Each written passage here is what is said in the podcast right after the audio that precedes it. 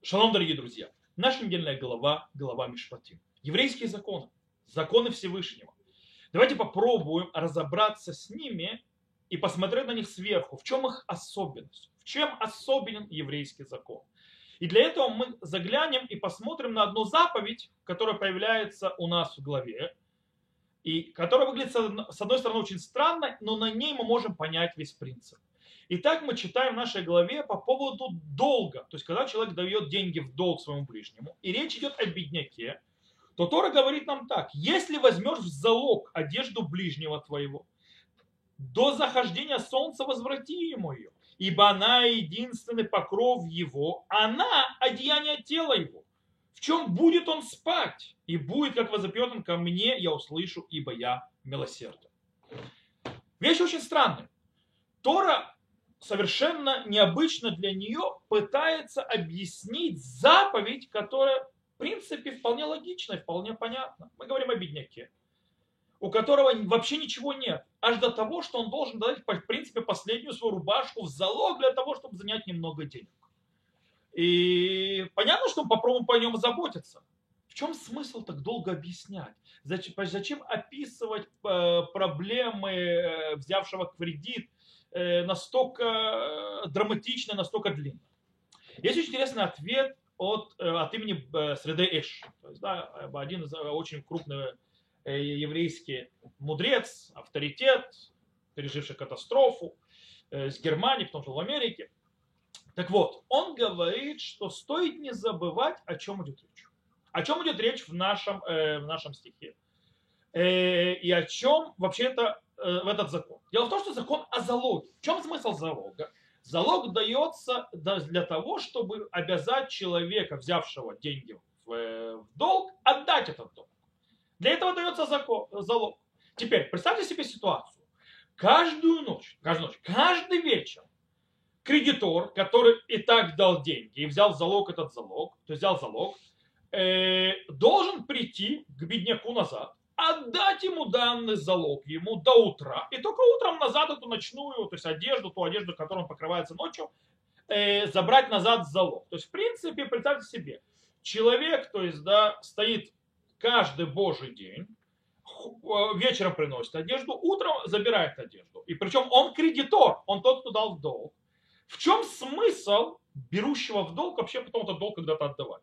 В принципе, он свой залог получает каждый день назад – то есть он им пользуется. В чем смысл? То есть для чего вообще этот залог был? Э, почему вообще должно это мешать взявшему в суду э, в жизни и почему его должно как-то стимулировать отдавать? Э, поэтому мы должны объяснять как-то по-другому этот вопрос и должны сказать, что Тора действительно понимает, что ее требование нелогично, ее требование несправедливо. Почему я дал долг, почему должен мучаться? Почему я должен э, давать эту возможность, что мне не вернет? И это вроде бы несправедливо. Потому что, как мы сказали, нет почти шансов. Шанс, что человек вернет свой долг, очень низкий. И по идее намного более справедливо было, чтобы а залог остался у меня. Но тут мы задаем вопрос с другой стороны. Разве это справедливость? Что взявший в долг человек, который попал в тяжелую ситуацию, он будет не спать ночью от холода, из-за того, что ему дико холодно. Он, ему нечем будет укрыться. Формально кредитор прав. Но разве это правда его э, оправдывает его в его причинении зла и, и страдания другому? То есть у нас есть дилемма проблематичная, вроде и ты прав, и ты прав, и тут нужно позаботиться, и о другом нужно заботиться.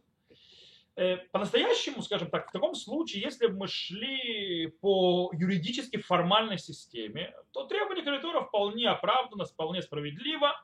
Он может абсолютно справедливо взять себе залог и никому его не возвращать. Э, таким образом, Тора нам говорит нечто другое. Тора говорит, что справедливость, божественная справедливость, она другая. Тора говорит, что мы не идем по справедливости формально-юридической. Тора от нас требует видеть частного человека.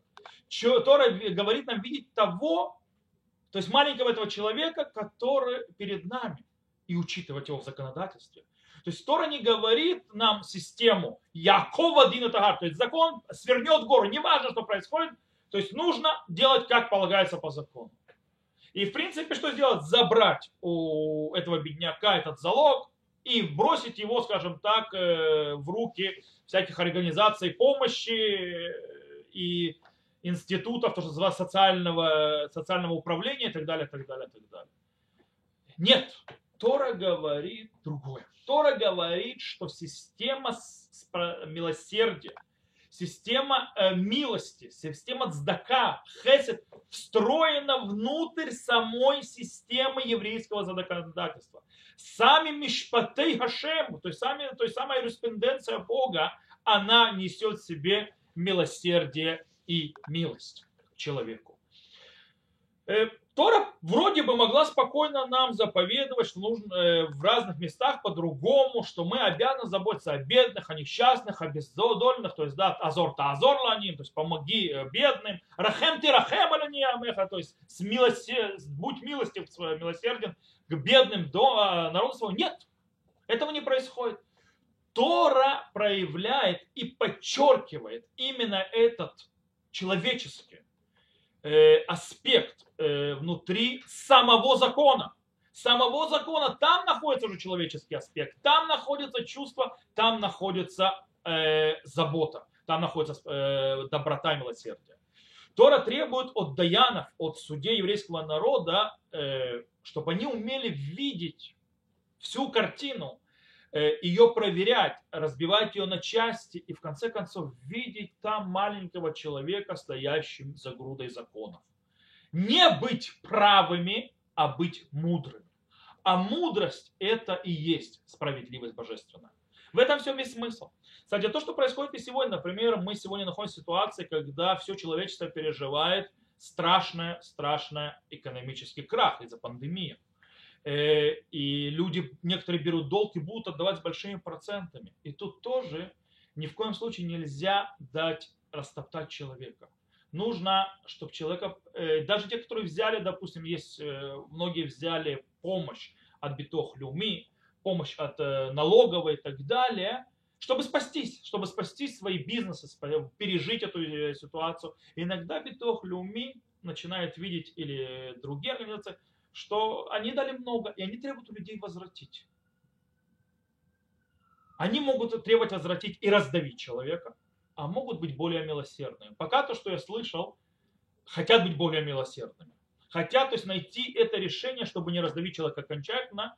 И с другой стороны, то, что ему не по праву заплатили, как-то вернуть, может простить или что-то сделать. Это еврейский подход. Есть очень интересный стих, стих в Тигелим. Сказано, «Ло асакен лехоль гой, ум мишпатим валиду ум аллилуйя. Мы говорим каждое утро в утреннем псукеде земра восхвалениях, э, псалмах восхваления. То есть, что мы не сделал, то есть, что он не сделал это каждому народу. И законы они не знают, то есть, и восхвалить Всевышнего. И у нас задается вопрос, неужели у неевреев нету системы судопроизводства? Да неужели? Конечно же есть. Что хочет сказать этот стих? Какие-то законы не знают не евреи. То есть, что какого закона нет у неевреев? О, стих хочет сказать то, что мы сегодня выучили. Что у них есть закон, и в их законах есть справедливость. Есть в законах их формальная юриспруденция, и закон говорит вот так и вот так и вот так. Что у них нет в законах? То, что есть в еврейском законе. Редишут и нушит. Человеческая чувственность, милосердие, справедливость, которые прописаны в наших законах, которые являются настоящей справедливостью Бога. Как сказано, Мишпате Ашем Эмет Цитку Яхдав. Э, э, законы Господа, истина, справедливый вместе. Или справедливо, можно сказать, с другой стороны, можно сказать, милосердный. Законы Всевышнего милосердны.